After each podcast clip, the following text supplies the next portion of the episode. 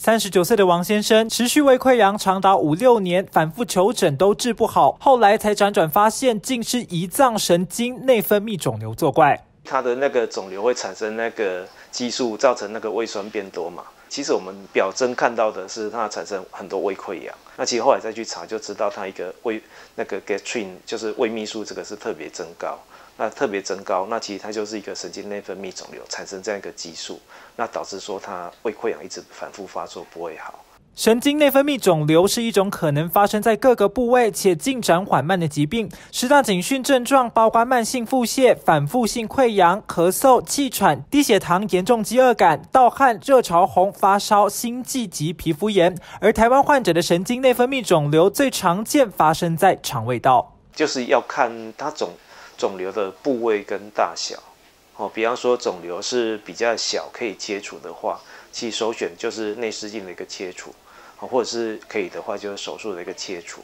但是假如说它是比较大，然后无法切除，甚至说比方像胰脏的一些神经内分泌肿瘤或一些神经内分泌的症状的话，那其实是可以考虑用一些那个抑制性的药物的一个治疗。临床上药物治疗包括荷尔蒙治疗、标靶药物及化学治疗等。而荷尔蒙治疗中有一款新型长效注射凝胶剂，已获健保给付，便利性高、疼痛感较低的特色，提供患者另一个治疗新选择。经专业人员指导后，患者有机会在家自己或由家人完成注射。它注射间隔可以比较久，所以其实对病人来说，他一个月会诊一次，这样来治疗的话，其实是比较方便一点。那其实很多病人可能是一个潮红啊、腹泻这些症状，那其实传统上我们没有什么很好的药物来去做治疗，不用这一类的凝胶，它就是一个荷尔蒙的抑制剂，所以在过去的临床试验，大概